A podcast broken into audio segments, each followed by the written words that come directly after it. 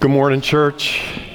If you're new here, my name is John Lofness. I'm one of the pastors at Grace Church. Would you please open your Bibles to Proverbs chapter 10? Proverbs chapter 10. And before we go there, uh, a week from today, after our Sunday worship, we will have a what we call a family meeting, church meeting, all church meeting. If you're not a member of the church, you're more than welcome to attend. Uh, if for no other reason than that lunch is provided. So, uh, you know, some churches are willing to go to great lengths to get people to attend, and I guess that's one of ours. Let's pray that we have prayed so wonderfully, and thank you for leading us, Chris. Um, Lord, we, we ask for attentiveness. We ask for minds that can focus now for 40 minutes so that we can hear your voice in these in this passage of scripture. So give us the strength of attention, we pray in Jesus name. Amen. Amen. Many years ago, many years ago, at age 18, I entered college. And we freshmen, including more than half of us women, what do they call them today? Fresh persons? I, I, I, I don't know. But we arrived a week before classes for what was called orientation. We went to events where we met each other and faculty and upperclassmen. We played group games together. We heard lectures about how to navigate campus life and how to succeed at academics. For example, don't stay up all night and skip your classes the next day. We heard stories of the great traditions of our college, and that now we were becoming a part of that storied tradition. Proverbs chapters 1 through 9 work like this for the school of wisdom. These chapters orient us to wisdom. They introduce us to our key teachers. They warn us to avoid things that lead to folly and its tragic consequences. They tell stories of the great wisdom tradition that God has built into the entire universe. Well, orientation is over. And Proverbs 10 is the first day of class. Now, if you've sat in classes, and I have many, for many professors, you come to realize their first lecture gives you a taste of what's to come. They try to inspire you as well as to introduce you to the contents of the course. And often, as they describe everything, you become bewildered. You're not used to this teacher. He connects things that don't seem to connect. He seems to jump from one topic to another. You're not used to the terms he uses, and he talks too fast. The good ones do this they inspire you and they show you how far you need to travel to gain mastery over this subject matter. Now, at first glance, Proverbs 10 is a jumble of short, unrelated sayings. And we're going to look at a unit, which would be verses 1 through 22. And as you read them, as I have over and over again, you wonder well, m- maybe they are related. Our text today is what one scholar, Paul Overland, calls a single unit, verses 1 through 22, as I said you have to stare at it for a while to see how all these verses connect. When you look at the beginning and the end of these verses, you think that this text is all about making money. Look at verse 2. Verse 1 is an introduction to the text, verse 2 treasures gained by wickedness do not profit. And then look at the last verse in the section, verse 22. The blessings of the Lord make rich, and he adds no sorrow to it. So, begins with money, and it ends with money. But only five other verses in the rest of the passage are specifically about gaining riches. In fact, one third of the passages are about speaking and listening, words we say to other people and words we hear from other people. So, which is it? Is it about working to earn a living, or is it about good communication, or are they related? Let me give you my summation of what I think this text is about, and then as I'm as we're going through it together, I want you to see if you agree. It's this if you walk in wisdom, you will find true wealth that will provide for you and give you the ability to spread your blessing, this blessing of wealth, to others. If you walk in wisdom, you will find true wealth that will provide for you and give you the ability to spread this blessing to others. My title for this sermon is The Path to Wealth. Now, before we begin to look at the text, I need to warn you that what you are about to hear is radically different from what you've been told in our society. This is really, really different. So I want you to think about, before we read the text, what is the American way to wealth? And I'm going to give you my list. See what you think. Number one, first, to gain wealth, you have to go to school. And it will help a lot if you go to a school with a good reputation. Number two, you need to build a portfolio of accomplishments good grades and test scores, playing on sports teams or in musical groups, memberships in clubs or service organizations. Number three, and number three could allow you to skip numbers one and two. If you develop a skill that people are willing to pay you lots of money to perform, you can gain wealth. So think plumber or electrician or computer coder or elite athlete Number four, sometimes you can gain great wealth by simply being good at persuading other people to do what you want them to do. Think politicians and marketers, Steve Jobs, President Obama. Think Instagram influencers. Finally, number five, you must develop a network of relationships with people who can open doors of opportunity for you. That's the American way to wealth. None of these in themselves are bad, but all all of this is secondary, and none of it is necessary to what is most important. And what is most important is developing wisdom in how to work in a community of people developing wisdom in how to work in a community of people. The wealth comes in the wake of the wisdom. Now, if you are parents here today, and there are many parents here today raising children, I want you to ask yourself what list drives me in the education of my children? Is it more oriented toward the list I just gave you, or is it oriented toward what the book of Proverbs tells us? And so, if, if you're a teenager here today, pay careful attention because actually the book was written for you as the primary audience. If you're a parent today, you want to think about am I leading my children in this way of wisdom?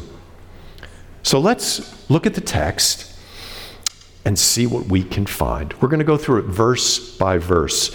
The first section of the text, verses 1 through 5, give us foundations for gaining wealth. Foundations for gaining wealth. Number one, verse 1 reads the Proverbs of Solomon. So, this now opens up a whole new section to the book of Proverbs. What follows are sayings that King Solomon collected and used to teach the young men of his kingdom. Now, the next words are, my son, and I don't want you young women to feel left out for two reasons. I would say to you, pay attention because this is the kind of guy you want to marry. And second, Proverbs calls you to teach your sons, you to teach your sons. You're going to notice this in the second half of verse 1 to teach your sons and urge them toward wisdom. And to do this, you have to understand wisdom yourself. And you need to teach your daughters the same wisdom which they can apply in the sphere of life God has called them to. So this applies to all of us. So let's begin with the rest of verse 1. A wise son makes a father glad, but a foolish son is a sorrow to his mother. An education in wisdom begins with having the right teachers. And you are blessed indeed if your first and best teachers are your mother and father. You should be oriented toward pleasing your teachers if they are wise teachers, because their joy or sorrow is, is directly tied to you succeeding in learning wisdom. If dad and mom are happy, I must be making progress. If dad and mom are sad, I've got a real problem. Not with them, but because I'm becoming a fool. Verse 2 Treasures gained by wickedness do not profit, but righteousness delivers from death. So the chapter begins with obtaining wealth. Now, Proverbs, sometimes the two lines of a proverb, it, you look at it and think, okay, why did he put those two together? You would think the second half of the verse, you know, treasures gained by wickedness do not profit, but treasures gained by righteousness do profit. But that's not the point. Wicked people do get rich. I just look around at society. This is obviously true. But where does their wickedness lead them? It leads them to death. In Proverbs, the word righteousness refers to living in right relationship with God and other people. Not only do you obey God's commands, but you seek to make your life and your work and your wealth fit in with the world as God created it. Not only the material world, but also your neighbors. You, your goal is that everything is in right relationship. The right righteous person is in right relationship with God. He's in right relationship with his neighbors. He's in right relationship with the world around him. The opposite of righteousness in Proverbs is wickedness, where all kinds of relationships are disjointed and broken as you flail about seeking to selfishly get what you want. Righteous business dealings may not make you rich, but they will deliver you from death the death that comes from living under the judgment of God. So let's now go to verse 3. The Lord does not let the righteous go hungry, but he thwarts the craving of the wicked. The foundation of all righteous wealth is that the Lord personally sees to it that you always have enough. If you have a lot, you thank Him and trust Him for the future. Your goal is not riches, but righteousness. If you have only just enough, you thank Him and trust Him for the future. So you have this promise the wicked may get rich, and you may not get rich because you're, seeking to be righteous, but the Lord promises you will never go hungry. The wicked may get rich, but they're never satisfied. The Lord, notice in the second half, the Lord thwarts the craving of the wicked. So, for all the money they amass, their cravings are never satisfied. They never have enough.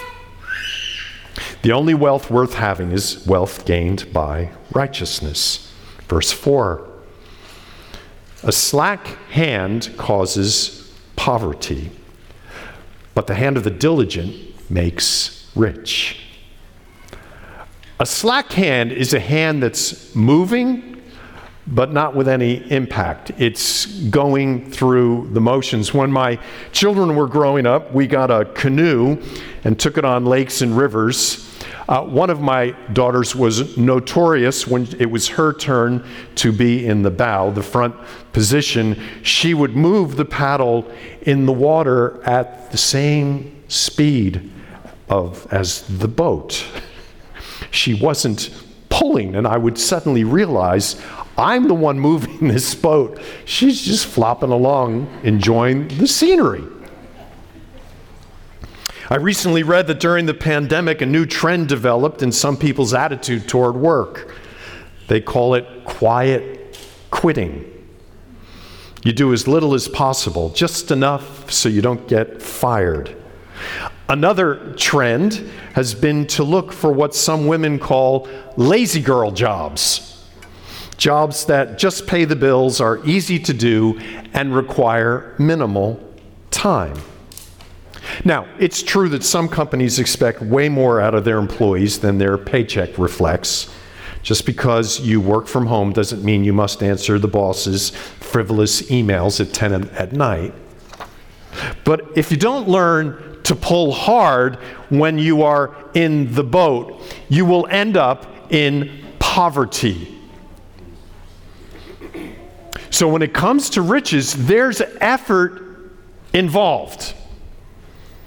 Hard work leads to riches, righteous riches, not the riches gained through wickedness. So recognize that. Recognize that if you're a student, it's good to work hard at your studies. If you have chores at home, it's good to work hard at your chores. You're developing wisdom in doing this. Verse 5 He who gathers in summer is a prudent son. Okay, prudence is he's thinking ahead. But he who sleeps in harvest is a son who brings shame. So, not only do you learn, need to learn how to work hard, but you need to know when to give your greatest effort. Now, this might be harder to detect in our culture. In a farming society, when the crop came in, you harvested it as fast as possible. And if it meant 18 hour days and working in the moonlight, that was what it took. If you didn't bring in the harvest, it could be ruined by the weather or by pests. This means working on the paper and studying for the test before the day that it is due. And I must confess, I have much experience in that approach. Diligent, intelligent work habits will lead you to prosper in whatever your field of work may be. Going through the motions leads to unnecessary, shameful poverty. So that's the relationship between wealth and work. I'm sorry, that's the relationship. This is the foundation for gaining wealth, as I said, number one. Number two, what's the relationship between wealth and speech? Verses 6 through 14. Now, you have to read verses 6 through 14 in the context of the entire unit. How do the wise gain wealth? To gain wealth, you must know how and when to speak and how to listen to other people. So, verse 6 Blessings are on the head of the righteous, but the mouth of the wicked conceals violence. Now, that reference to something on your head gives the impression that you wear your blessings like a crown. They enhance your life. They announce your wonderful position. When you live a righteous life, the blessings that follow are seen and known by everyone. But not everyone is righteous. Not everyone says what he means and means what he says. Some speak deceptively. The word violence here refers to someone that wrecks or destroys something. It doesn't necessarily mean uh, a physical attack on a human being, it's a person who wrecks something. It can be, and I think it is more related to our word malice, referring to evil intent, and mischief, hidden intent to do harm. You must be wise in speaking truthfully, and you must be wise in recognizing when someone is using words to deceive you to your harm or to the harm of the whole community. Verse 7 The memory of the righteous is a blessing, but the name of the wicked will rot. If you live righteously in your community, people will remember you for the blessings that you brought them. If you're a cheat, if you know, if you're known for changing the terms of the contract after it's been signed, your reputation will be such that no one will trust you, just like they won't trust the steps on a rotten staircase. Verse 8 the wise of heart will receive commandments, but a babbling fool will come to ruin.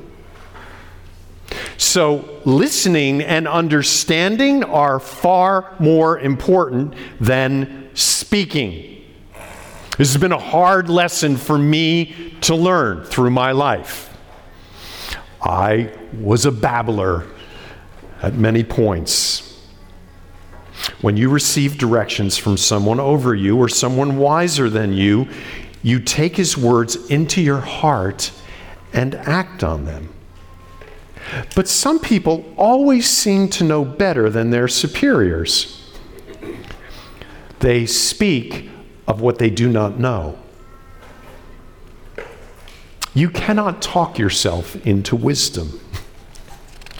You must speak only from listening and understanding.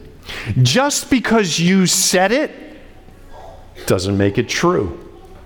And if you think it does, it will lead to your ruin and you will come into poverty. Verse 9 Whoever walks in integrity walks securely, but he who makes his ways crooked will be found out. See, there is a, a wonderful peace that comes and a wonderful sense of security knowing that you kept your word and you did the right thing. If your words are crooked, bent in a way to convince someone to do something which later will harm them, eventually you'll be discovered and you live your life always looking over your shoulder to see if you're about to get caught. Verse 10 Whoever winks the eye causes trouble and here he comes again a babbling fool will come to ruin. Now, we're not exactly sure what Solomon meant by winking with the eye. There's pages of speculation. It may be a secret signal. Uh, I've wondered, I didn't find this in the scholars, but maybe it's like telling a lie, but crossing your fingers behind your back as if that will undo your responsibility. That was a thing when I was a kid. The point here is to be clear and truthful in your speech so that no one is surprised by how different your words were to what you did. If you're proved to be deceptive, you will cause trouble with yourself and with those you've harmed. But then why pair this with babbling? Speaking whatever comes to your mind, speaking things that you really don't know. Because if you're so busy talking, you will not pick up the signals that you or others are being cheated.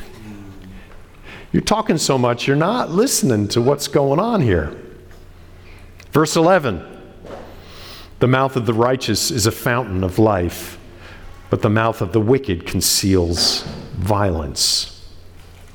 When the righteous speak, it brings life to the community. When the wicked speak, they can feel, conceal the mischief they are planning. Verse 12 Hatred stirs up strife, but love covers all offenses. Now you have to pair verse 12 with verse 11. And if you do, you learn that you should not vent your hatred.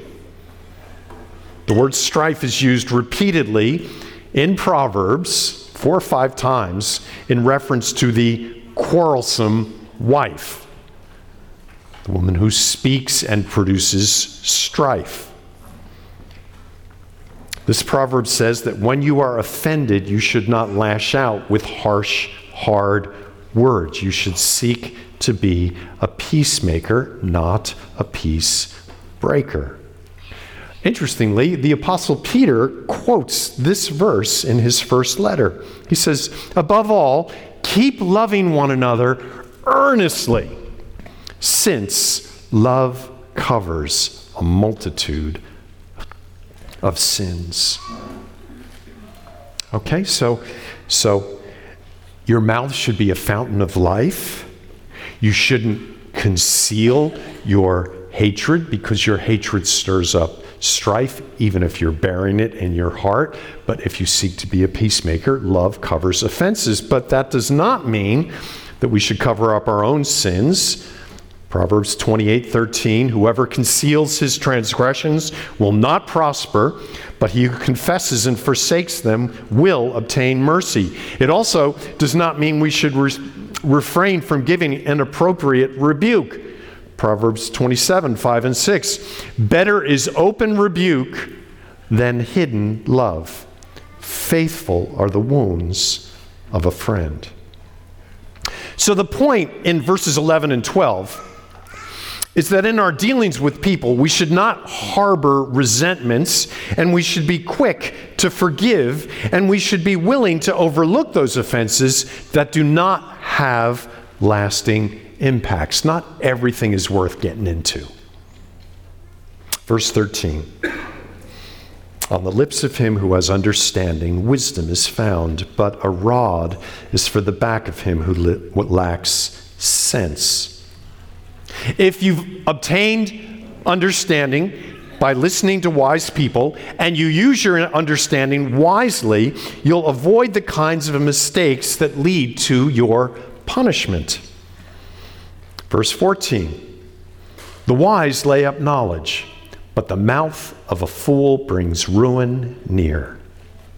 So, what happens is, as you internalize wisdom and act on wisdom, your heart becomes a storehouse of knowledge to be used at the appropriate time. This is your most important bank account. if you want to store anything up for a, a future day, store up wisdom. When the fool speaks, he can say things that will lead to financial ruin. So here again, we've come back to the theme of wealth. Be rich in wisdom, and the money will follow. Fail to store up and act on, mon- on wisdom, and the money will flee.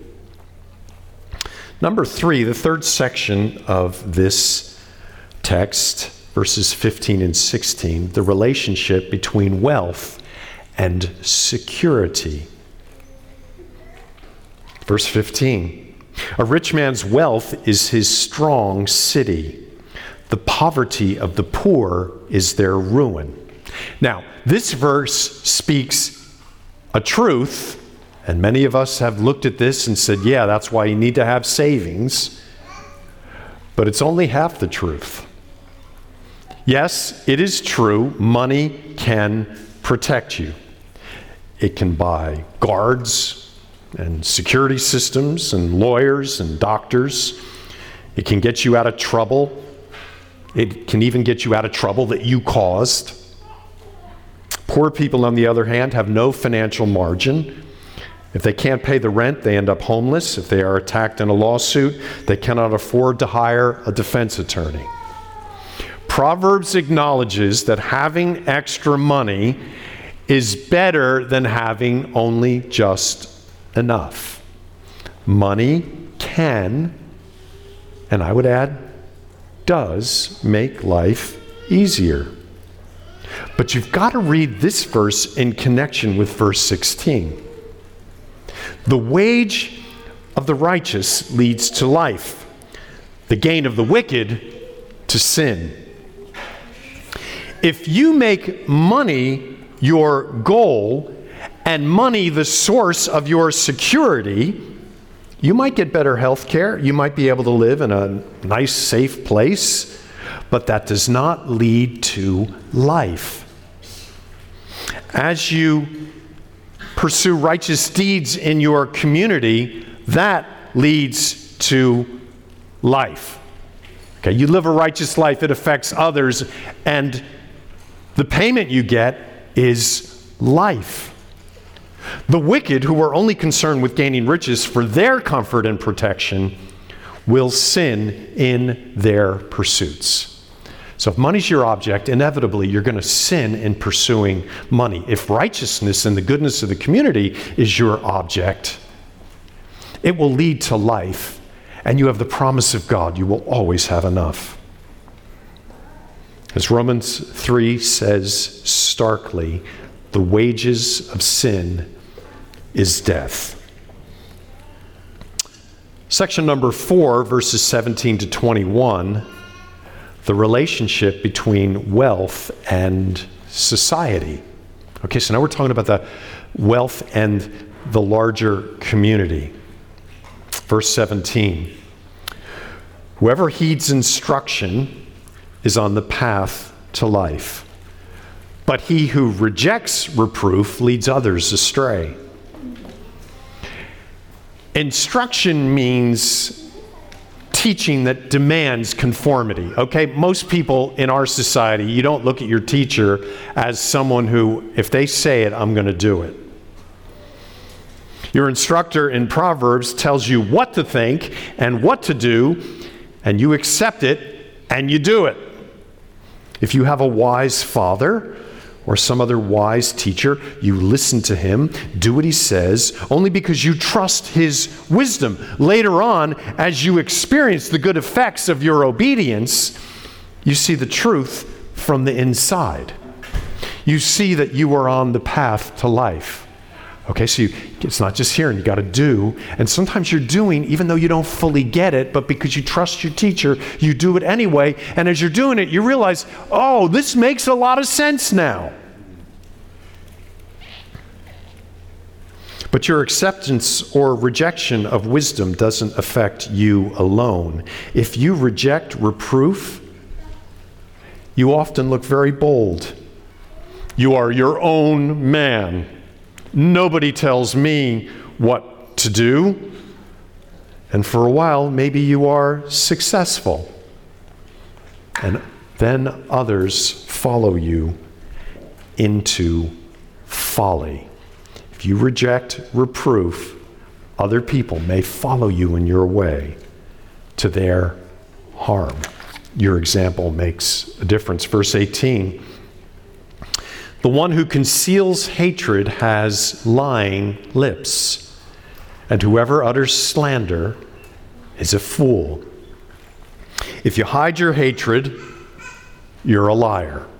Okay? If you're nice and sweetie sweetie on the outside, and oh, how good it is to see you, to see you, but on the inside you are filled with resentment, you have lying lips. If you vent your hatred to others, you're a fool. This proverb challenges the hypocrite to renounce his hatred and to stop speaking behind the back of the person he hates to destroy that person's reputation. But now we got to look at verse 19. When words are many, transgression is not lacking. but whoever restrains his lips is prudent. So, this is a call to speak carefully. Speak only what you know to be true. If you run off at the mouth, you're going to eventually say something sinful. So, when you aren't sure what to say, keep quiet. Don't make it up as you go. Verse 20 The tongue of the righteous is choice silver, the heart of the wicked is of little worth. So now we're back to the theme of wealth. When you learn the wisdom of righteous involvement in the community, people come to value your words. People come seeking you out for advice because they say, This is valuable. When you're known for your wicked behavior, no one benefits from your advice. Verse 21, back to the subject of wealth. The lips of the righteous feed many, but fools die for lack of sense. When you learn wisdom, you not only benefit yourself, your wealth overflows to feed many. Feed them with, feed them with wisdom, words of wisdom, and when they're in need, your money feeds them. So we begin to get the picture that in this section of Scripture, there are two kinds of wealth there's wisdom, and there's riches obtained through righteous hard work. Fools, on the other hand, cannot even feed themselves. So let's just review where we've come so far. If you listen to your wise teachers, starting with your parents, you gain understanding for how to gain wealth. You'll learn hard work. You'll learn how to listen well to your teachers. You'll learn to detect those in your community who are cheats. You'll conduct your business honestly and openly. You'll speak only what is true and disclose what another person may need to know to do business with you. You'll resolve offenses and not secretly hate or privately slander the one who offended you. You'll see any wealth you gain, both in wisdom and in money, as wealth to be shared with others all of your society benefits from the wealth that you have obtained. So that's, that's the practice, but we're not done yet. Number five, the ultimate foundation of all wealth. Verse 22. The blessing of the Lord makes rich, and he adds no sorrow with it. If you are the object of God's blessing, you will be rich. You will be rich. Now, we saw in verse 2 that the wicked do gain treasures. But as we've gone through this passage, we've learned that despite all their material success, they are never satisfied and they're on the road to death. So, this is the reality of getting wealth for yourself and not receiving it as a gift from the Lord. What you thought would bring you comfort and safety and joy has only added sorrows to your life.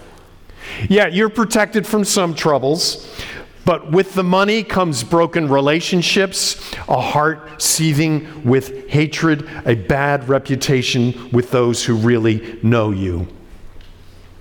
So if money is your object, that's where it will take you. Wisdom is the path to wealth. And wealth is more than material abundance. Wealth is knowing that God is good, that He will not allow you to go hungry. You'll always have enough. Wealth is having a reputation in your community for doing good to others and always dealing honestly. Wealth is seeing that everything you do is a gift to be enjoyed in thanksgiving to the giver. It's the blessing of the Lord that makes rich. It's all a gift. Do you have a lot? It's a gift. Do you have just enough? It's a gift. Do you have wisdom? It's a gift. It's a gift from God. So, young man, got a lot of young men here. Makes me happy. Do you want to find your way into a good career that will allow you to provide for yourself and a wife and children and even for others? This is the path to follow, the path of wisdom, the path that leads to true riches. This is the way to wealth. Make money your aim, you'll become a fool. Make wisdom your aim, and you will find favor with God and other people. You will be truly wealthy. Let's pray.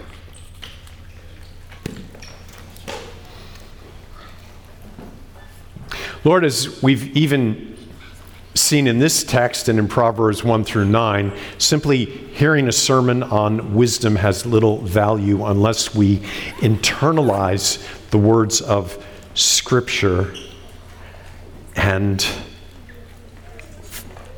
do them. And so, Lord, I pray that these 22 verses would be verses that we take into ourselves and remember in the day we need them. Let wisdom be our greatest storehouse. Let it be the greatest wealth that we acquire. And teach us that we get it because you bless us. It's all a gift. We pray in Jesus' name. Amen.